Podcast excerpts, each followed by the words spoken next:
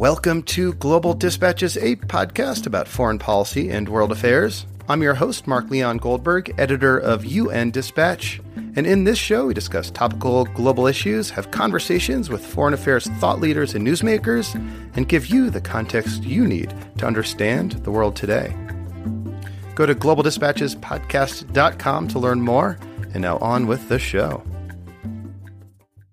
The small West African country of the Gambia has lodged a suit at the International Court of Justice against Myanmar for committing a genocide against the Rohingya people.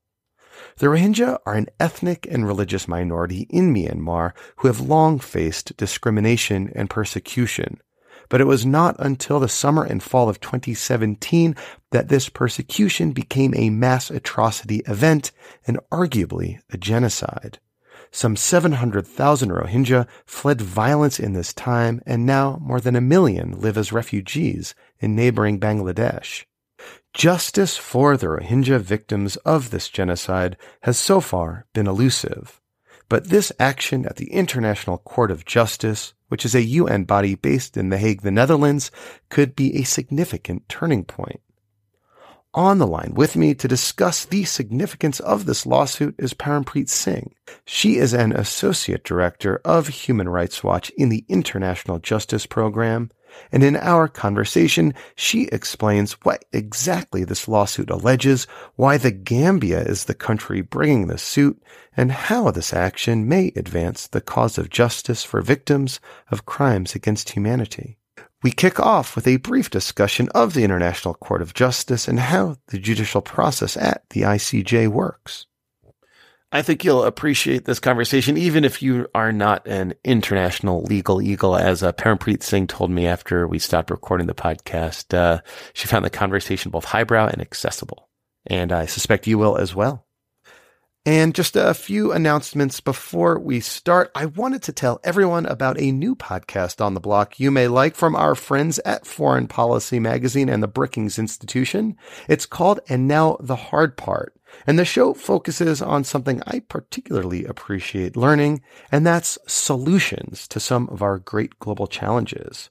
Join FP editor in chief Jonathan Tepperman and expert guests from Brookings as they dig into those solutions. You can find And Now the Hard Part wherever you get your podcasts. And today's episode is brought to you by the Masters in Peace and Justice program at the Joan B. Kroc School of Peace Studies at the University of San Diego. This program is designed for individuals seeking knowledge, skills, and practical experience to address a wide range of peace and social justice issue and includes hands-on field-based opportunities in Rwanda, Colombia, and Mexico. The program prepares students for careers in conflict resolution, human rights, social entrepreneurship, education, development, and advocacy. No GRE is required to apply and part-time options are available. Visit san diego.edu slash peace to learn more. And today's episode is brought to you by Northwestern University's online master's program in global health. You can learn how to make a meaningful difference in places where it is needed most. Go to globaldispatchespodcast.com and click on the ad to learn more, or go to sps.northwestern.edu slash global. All right, and now here is my conversation with Parampreet Singh of Human Rights Watch. Looking for a trustworthy podcast to bring you unfiltered viewpoints and experiences on global health? Tune into Global Health Matters, the podcast that connects silos and amplifies diverse voices to give you a holistic picture. Each month, Dr. Garry Aslanyan from the World Health Organization hosts discussions with guests spanning former ministers of health, award winning journalists and authors, and frontline public health workers. Join listeners from across 180 countries for an exciting season 4 launching in June. Global Health Matters is available on Apple Podcasts, Spotify, and YouTube. It's an exciting development because you know Myanmar has this sort of brutal history of atrocities with respect to the Rohingya Muslim ethnic group in Rakhine State, and until now they've really been able to benefit from the world looking the other way. And you know Gambia, in bringing a lawsuit to the International Court of Justice alleging genocide, uh, violations of the Genocide Convention, is really the first real opportunity to hold Myanmar to account. So maybe let's take a, a step back here. What is the International Court of Justice, the ICJ? So the International Court of Justice is um, it's the uh, one of the primary organs of the UN system. It's what is often referred to as the World Court, and that's where you know all countries can go to the International Court of Justice if they have a dispute to settle. Um, it's it's only open to states. It's not open to individuals, and it really really is about you know finding a, a, legal or a judicial path to resolve disputes so that they don't escalate. So, so basically, it's the forum in which states can sue each other, or uh, if if there's some sort of dispute between them. It is not, we should say, the International Criminal Court, another court in in the Hague, which is an individual criminal court, as opposed to a place where states can adjudicate their disputes. That's exactly right. So, what does this suit from Gambia actually say, actually allege? Well, it's basically alleging um, a number of violations of the Genocide Convention. Um, in essence, you know, in a nutshell, it's saying, look, like since at least 2016, the sort of quote unquote clearance operations launched by the by Myanmar's military um, have been executed in a way that reflects an intent to destroy the Rohingya ethnic group in whole or in part. Uh, and it goes through a number of different incidents um, to sort of flesh out that um, hypothesis. And, you know, at the, at the end of the day, it's saying, look, Myanmar, you know, let's call this for what it is. This is genocide, and we're looking for um, a, determination from the World Court along those lines. Myanmar is a, a party of the Genocide Convention. And so they're getting sued for violating that? That's exactly right. And that's what's so unique about this. You know, Myanmar has already signed up for these obligations. So this is really just Gambia using this avenue that's available to hold them to it. Okay, so so why of all countries in the world is the Gambia the one launching this suit? This is the smallest country in Africa why why is Gambia the one that is uh, you know that really has no discernible interest uh, you know mm-hmm. in in Myanmar? Why Gambia? So I mean I think you put your finger on what's uh, so great in a way um, about this action. I mean, uh, obviously, holding Myanmar to account is primary, but you know the fact that this, as you pointed out, a small state emerging from its own brutal dictatorship, you know, trying to re- reestablish or establish itself as a leader uh, in the world, I think is is pretty remarkable. Um, I think it also shows how one person can really make a difference. I was at an event in New York uh, in September, and the Minister of Justice, who's really been the engine behind all of this, um, he uh, he had a really compelling story as to why he got involved. It turns out, and you know, I'm sure uh, maybe your listener, maybe your listeners will be will have um, uh, facts that they'd like to add to this. But basically, what he had said was, "Look, I there was a." A meeting of the Organization of Islamic Cooperation back in, I think, May of 2018. And, and we should and say this is an international organization made up of Muslim majority countries called the OIC. There's like 57 members of the OIC. Exactly. And they have these annual meetings of foreign ministers. And in 2018, it happened to be in Bangladesh. And Bangladesh um, has uh, houses, you know, more than a million refugees from Rohingya refugees and others from Myanmar um, who fled the country, fled Myanmar uh, as a result of the clearance operations uh, that I mentioned earlier. And he spoke of his experience. You know, he wasn't supposed to go to that meeting. His foreign minister couldn't go. He stepped in at the last minute. Um, he spoke to a lot of refugees in in these camps, and and essentially what he said was, "Look, like I heard their stories, and you know, really um, resonated with me as someone who prosecuted um, cases from the Rwandan genocide. He used to be a prosecutor at the International Criminal Tribunal for Rwanda, and I think because of his particular sort of professional background. He was, you know, in the I hesitate to say the right place at the right time, but he was in a critical place, critical place at a critical moment. And you know, I think he himself is just a leader. So he he took this up. He really used the OIC platform to, you know, get the regional body to to to advance accountability. So, so and that's where we are. And and his name is Abu Bakr Tambadou. Tambadou, right? exactly. That's and, right. Minister and, of Justice you know, Tambadou. Yeah, so he's the current Minister of Justice of Gambia, former prosecutor at what's called the ICTR, the International Criminal Tribunal for Rwanda, and you know, as he said, was was sort of at the critical place at the critical time, and just happens to be an upstander, uh, and and said, you know, we can do something about this, even though we are this this small country. Exactly. Exactly. And this is really, I mean, this is just as much a story about, you know, one person and one country's leadership um, as it is about providing that, you know, providing much needed leadership to address, you know, a very serious, uh, heartbreaking crisis. And so, talk me through the process now. Um, so this this suit was lodged uh, earlier this week in The Hague. What happens next? What what are the process and procedures of the ICJ that we should know? So it's, I mean, to be clear, it's going to be a long haul. Um, you know, the other instance, uh, where one example, and I think one of two instances where this mechanism has been used, where a, a country has brought another country to the International Court of Justice using the Genocide Convention, is when Bosnia brought Serbia to um, the ICJ in 1993. That case wasn't resol- resolved until 2007. So it gives you a sense of you know how long this could go on. It doesn't have to. I mean, a, a lot of it is because there was a lot of procedural back and forth between those countries. But I mean, the wheels of justice at the ICJ turned slowly. But I think what's especially notable about this action is that Gambia has asked for what's called provisional measures.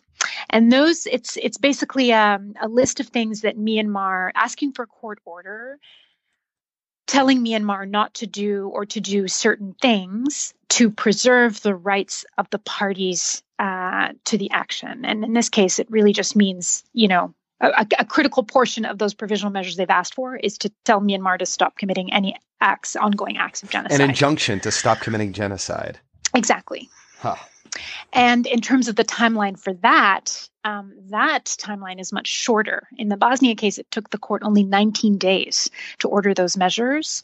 Um, here, I think they're, they're still waiting for the court to to schedule a time for for oral hearings, um, but I think they're expecting it uh, before the end of the year. But let's see.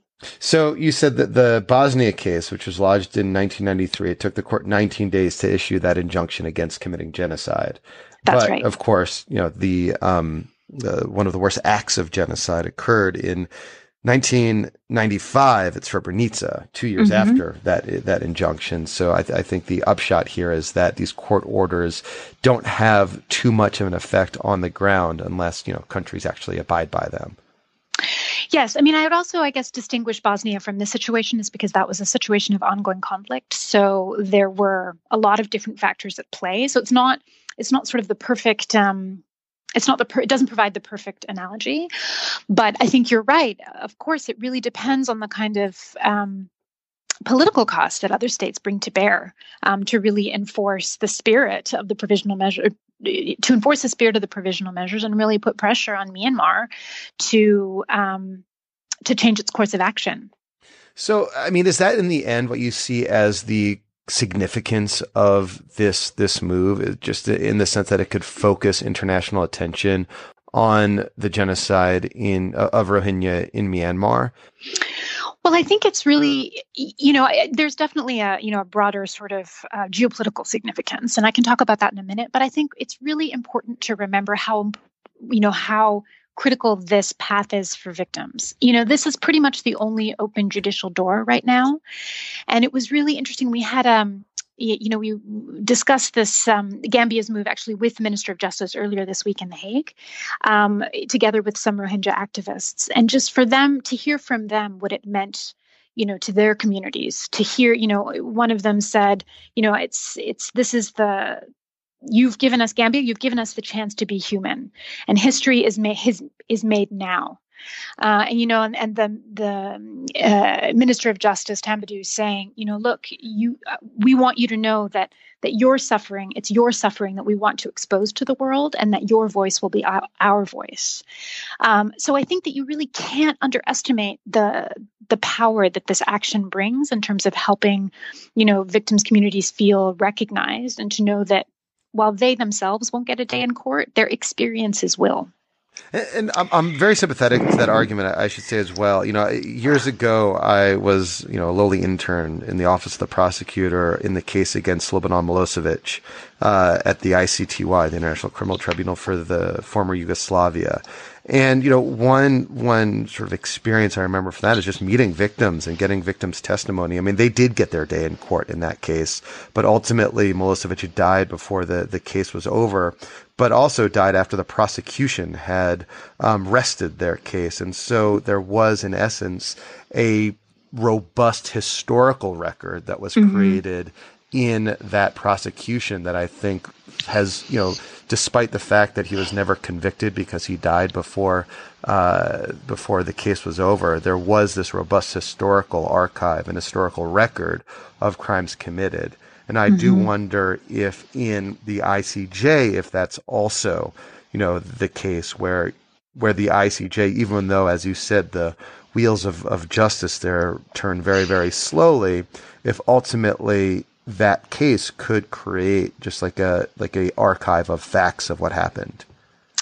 Yeah, you know, I think I would say uh, just to, a friendly amendment to what I said before about the wheels of turning of justice turning slowly. I stand by that, but I would also add, but they're at least they're moving forward and that's i think something that we haven't had um, you know until this moment. You know we've had a lot of you know hang, hand wringing by the international community but this is really translating translating that into a, a clear path where you know facts will be adjudicated by the world court and that's that's pretty powerful. Um, i would also say so beyond that um, this is also an opportunity to raise a political cost on Myanmar for its treatment of the Rohingya uh, in the country, the 600,000 that remain in the country who, you know, live under the threat of ongoing genocide. That's what the UN uh, found uh, last month, or, at least the UN was told last month in the UN General Assembly. And also, so, so just saying, just kind of stop you there. So having the spotlight on them through this case might confer a degree of protection upon the Rohingya remaining in Myanmar. That is, the government would be less want to commit crimes against them if they know that they're being watched by the International Criminal, uh, the the International Court of Justice. Yes, yes. I mean, it definitely raises the stakes in that respect. And then I would also say that it also raises the political cost for other bodies that could take action to ramp up the pressure on Myanmar. And here I'm thinking of the UN Security Council. And you know, look, up until now, the UN Security Council, so 15 members, um, five permanent ones. China is a permanent member, so you can imagine what the dynamics are um, on this within the council. It's pretty deadlocked. Um, but because, again, just, because China has expressed support, has commercial interests in Myanmar, and is not willing to want to, you know, use the Security Council to intervene in the domestic affairs of Myanmar. Exactly. Exactly. Um, I think this also, and, and this comes back to the provisional measures that I that I mentioned earlier. This injunctive relief. So you know, all things go to plan, or you know, um, um, an optimistic outcome, which I think is is also realistic, is that you get a court order. You know, basically telling Myanmar, hey, you have to stop committing genocide, um, and you need to tell your military to stop as well, and also you need to not destroy evidence. Um, you know those provisional measures under the the international court of justice's founding statute those are automatically sent to the security council and you know that i think hmm. gives all of us something to work with in terms of pressuring the council to really look at this crisis with fresh eyes to understand that this is something that they need to address and so you know it seems from like a justice perspective um, in terms of like international judicial institutions, the ICJ, the World Court, is like the second best place to um, prosecute or adjudicate claims of of genocide. The first best place would probably be the International Criminal Court, where individuals could be held criminally mm-hmm. accountable for genocide, but that the geopolitics of the situation don't really allow for that right now, right? Because mm-hmm. um, Myanmar is not a member of the treaty that created the International Criminal Court, so it does not automatically fall under its jurisdiction. So the only way it could come under his jurisdiction is through a referral of the Security Council. But as you said earlier, China, as a permanent member of the Security Council, would not likely approve a resolution uh, conferring ICC jurisdiction on Myanmar. So now we're left with this sort of second best option. Um, yeah, and maybe if I could just add one thing to that. Yeah. That just in terms of the link between the two. Um, you know, yes, I think yes. Obviously, we would love to see, as a human rights organization, individuals held to account um, for atrocities committed in Myanmar, including genocide, but but other crimes as well. But I mean, just in terms of the value of the ICJ process, I think it's a good reminder that the state isn't a nameless, faceless entity you know people are responsible for these crimes. And you know the icj process can help increase the expectation that individuals will be held to account. In what way? Uh, well, in the sense of raising the cost on the Security Council, I mean, for an ICC referral, as you mentioned, but also perhaps, you know, pressuring states, for instance, in the region to think of alternatives. You know, maybe it's an ad hoc court, um, you know, hosted by a state in Asia that can use some of the evidence that um, there's another UN body that's uh, gathering evidence of ongoing crimes and preserving it for use in criminal proceedings. Um, maybe that, you know, creating a, a path or a linkage between that UN body. It's called the uh, the independent international mechanism for Myanmar. I think that's right. Um, but to sort of feed into an accountability process outside of the UN Security Council's purview. So you you think like what they call in the business an ad hoc court that is um, something like what the International Criminal Tribunal for Rwanda or Yugoslavia was. Mm-hmm. Um, that that's that's like a an actual possibility. Because again, wouldn't something like that require, if it has like UN linkages, like passage, you know, approval of the Security Council? So the Security Council certainly could create one. Um, but I think then we're still going to confront the same problems with China. But uh, maybe I wouldn't use the term ad hoc perhaps it's better to, to say regional. So regional court hmm. set up with the agreement of a number of states, perhaps, you know, endorsed by the General Assembly, um, but, you know, primarily set up by these states to start trying cases. You know, that's one possibility. I'm not saying that at this moment it's likely, but you know you have to sort of look at this it's it's a long game. Accountability is always a long game. And these different paths um, or threads can help reinforce this idea that there does have to be individual accountability and we need to be a bit more creative about what that looks like. So earlier you hinted at some broader geopolitical significance of of this lawsuit. What what do you see as as some of the, the, the geopolitics surrounding this this lawsuit at the ICJ?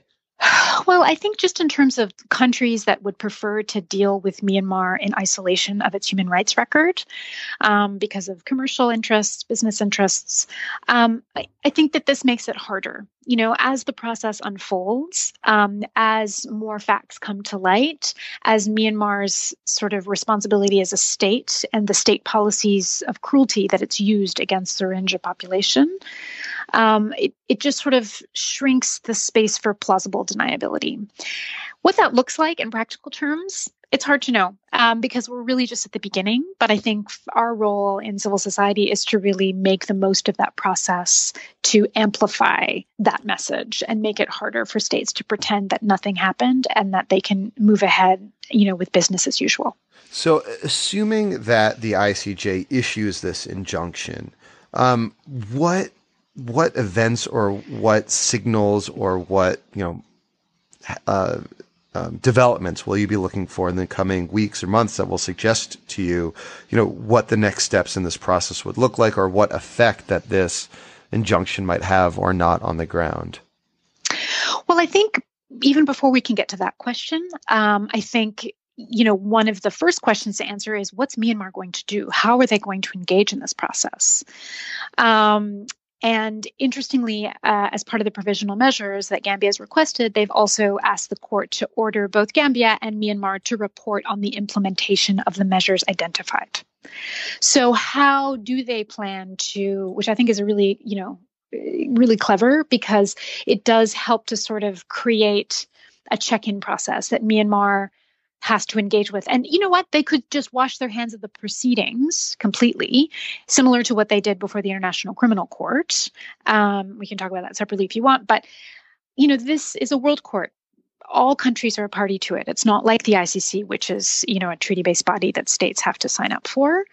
Um, and it, it has signed up for the genocide convention so that it enjoys this lawsuit enjoys a sense of sort of international legitimacy or an imprimatur of legitimacy if you will that you know they ignore it at their peril and so one option you're saying for Myanmar could just be like not to show up, just to ignore the proceedings. Mm-hmm. Another option could be to engage and try to defend themselves.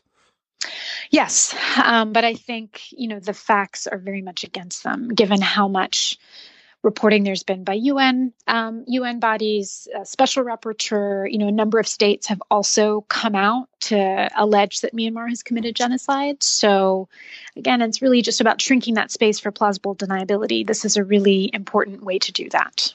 And I, I guess from Myanmar's point of view, what what um what's your motivation to actually want to engage in this in this process? Like is it just so they're not seen as as a total pariah?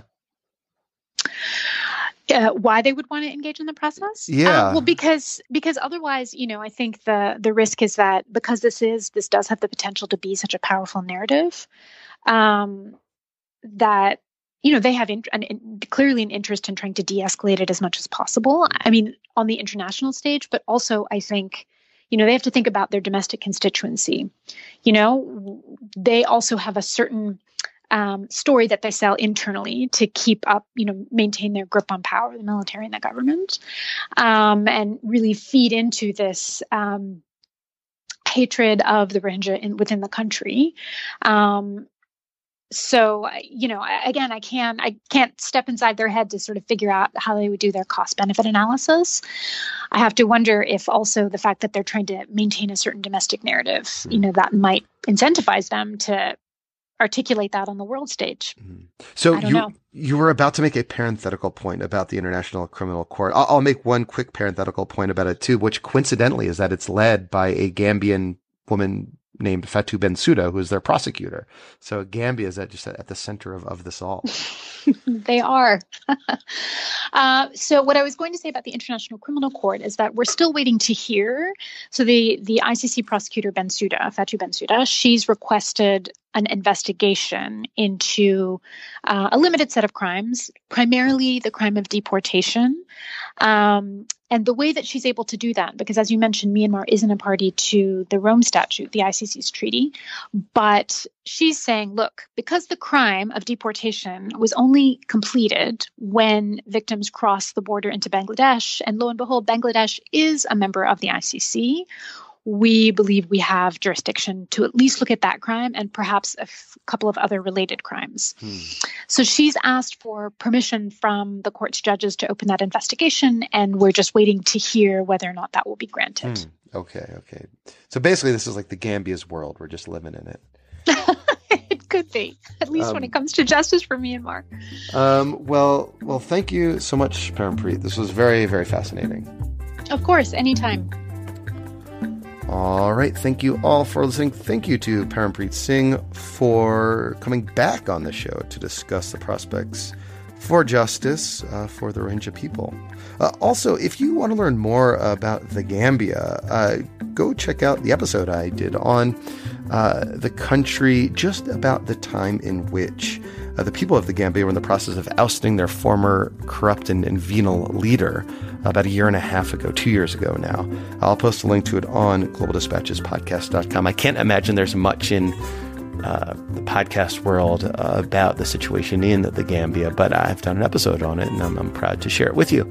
So go check it out. All right, we'll see you next time. Thank you. Bye.